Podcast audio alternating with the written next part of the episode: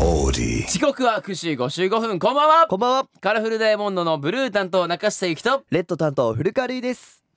カラフルダイヤモンド Meets My 愛知エクストラ月曜から木曜までラブ愛知サポーターズ愛知エンターテインメント大使僕たちカラフルダイヤモンドがお送りするレギュラープログラム地元愛知県のトリビアネタを毎週テーマを決めて紹介しますがいつの間にかこの番組研究生の時からスタートして昨日で1年半を迎えましたあよいしょそうなんですよ昨日も言いましたけども本当にありがとうございますりがとうござい皆ますでなあのリアルタイムでももちろんですけさど、んうんうんラジコでねまたオーディでたくさんの人が聞いてくれていましたはいあ本当にそちらもありがとうございますありがとうって気持ちねみんなで8月はリリースがあったんであのいろいろなところでね僕たちのことを知ってくれた人がいるみたいでオーおディをね聞いてくれていた人の数がすごく増えたって先ほどスタッフさんから聞きましたいいマジでオーディ増えちゃったの嬉しいね嬉しいじゃんそんなのもういろんなとこでなんかラジオしてくしたくなっちゃうじゃんそうんなのねだからあのーなんだろうまあオーディのいいところってさその聞き逃しちゃっても後から聞けるしそうそうそうそうそうそれがいいよねそうあとはなんか僕たちのなんかゆったりしてる感じというか、まあそのいつものその FMIH 本編のカチカチしてる感じの、うんまあ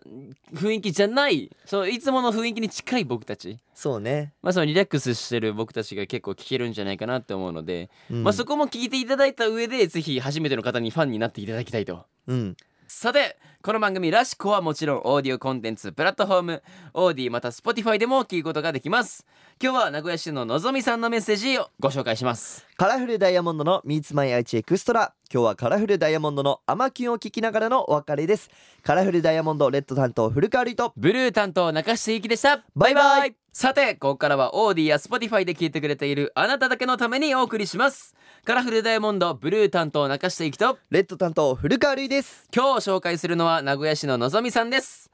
オーディチェックしております皆さん自由に喋ってますねえー喋、りながらスマホで調べたり一緒に喋ってるみたいで、えーいいですラジオもそうしてもいいんじゃないっていうことですなるほどねまあでもだいぶ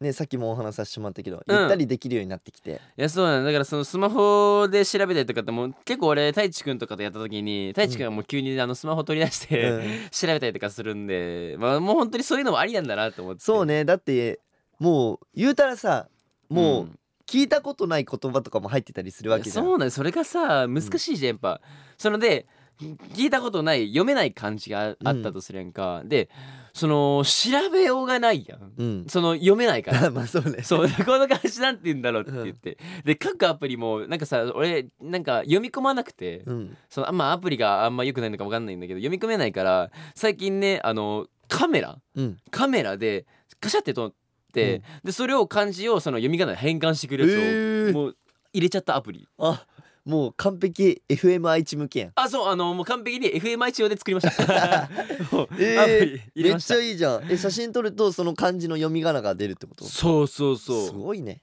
すごくない今の時代ありがたいねなんかさよくさその携帯のこことかあるやんかその、英語のやつをあの日本語に変換しちゃいますみたいなやつああいう感じでなるほどねそうそうそうなんかめっちゃ便利だよだからアプリとかってさ今はやっぱりほんと発展しててさ、うんいろんなのができるなと思って最近俺もそのあんまり入れてないアプリやりたいなと思ってあのーネットのなんだっけあのネットのあの買う買い物ネットネットショッピングネネットットショッピング、のアプリを最近入れたのうんえー、珍しい、でしかもそれ書籍というか本うん、本本本のそのだからアマゾンのそのなんだろうしょなんかネットワークみたいなやつ、うんねを買っそう入れちゃったのうんアプリとして本本を見る見るってことそうそうそうそうそう、えー、本読むんだそう本を読もうと思ってまあでもそのまんま漫画とかもあるんだけど、うっんていうことをちょっと始めたりとかしたそうねえアプリなんか最近入れたのある最近かうんいや最近だとあれですねあのループってやつルーえ なんだっけループってあの電動キックボードあ